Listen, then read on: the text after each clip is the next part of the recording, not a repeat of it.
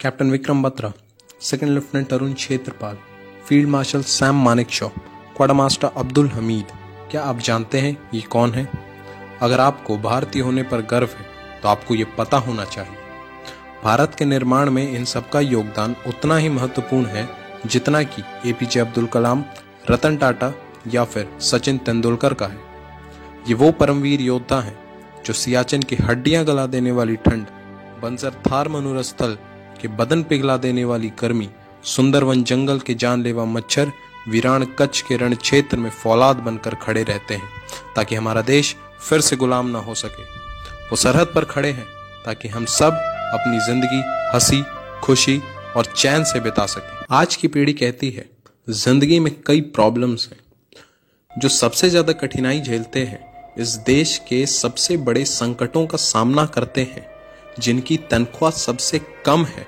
लेकिन उन्हें गौरव है, फौजी कहलाने मैं सिपाहियों की बात कर रहा हूँ। जब आप ये ऑडियो सुन रहे होंगे, तब भी हज़ारों लोग सियाचिन ग्लेशियर में गोलियों का सामना कर रहे हैं। कई लोग नक्शे में ये भी नहीं बता पाएँगे सियाचिन है कहा। आजकल बच्चे एक घंटे भी व्हाट्सएप फेसबुक और पबजी के बिना नहीं रह सकते।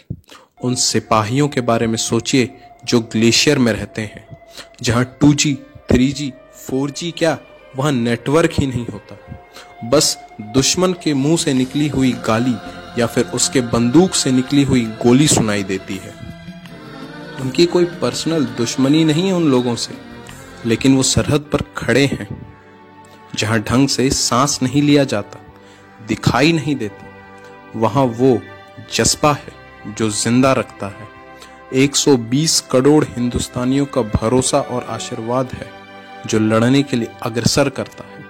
इस देश का आत्म सम्मान मोहतरमा, इश्क तो फौजी को भी होता है, मगर इस देश का हर नौजवान अगर इश्क करने लगे तो भारत माता की रक्षा कौन करेगा? फौजी नशा भी ऐसा करता है जो कभी खत्म ना हो। देशभक्ति का नशा उन्हीं में से एक है। वो बेफिक्र होकर कहते हैं फौजी की ज़िंदगी, बहादुरों की ज़िंदगी, है डर नहीं मौत का, है जान जाने की खुशी।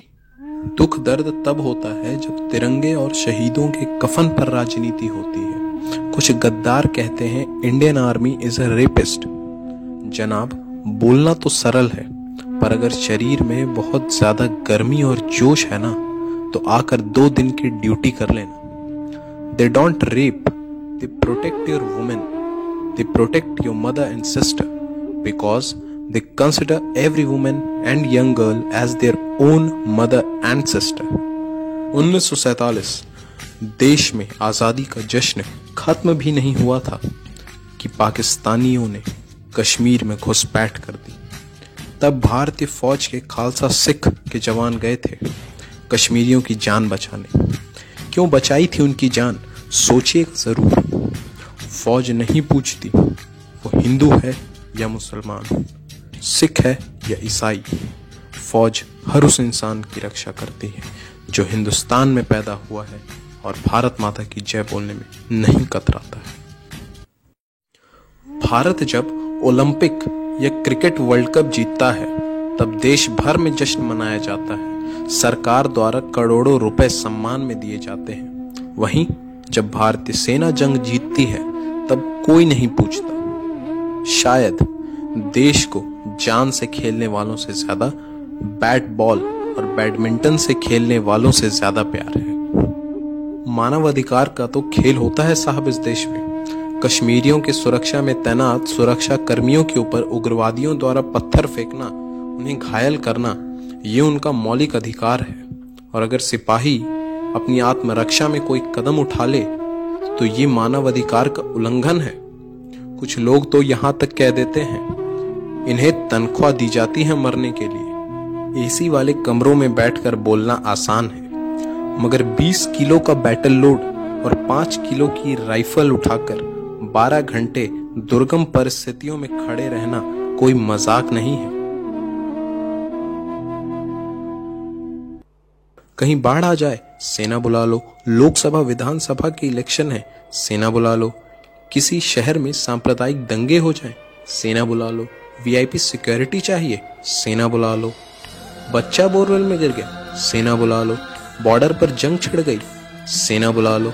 घुसपैठ हो गई, सेना बुला लो। देश में कोरोना वायरस फैल गया, सेना बुला लो।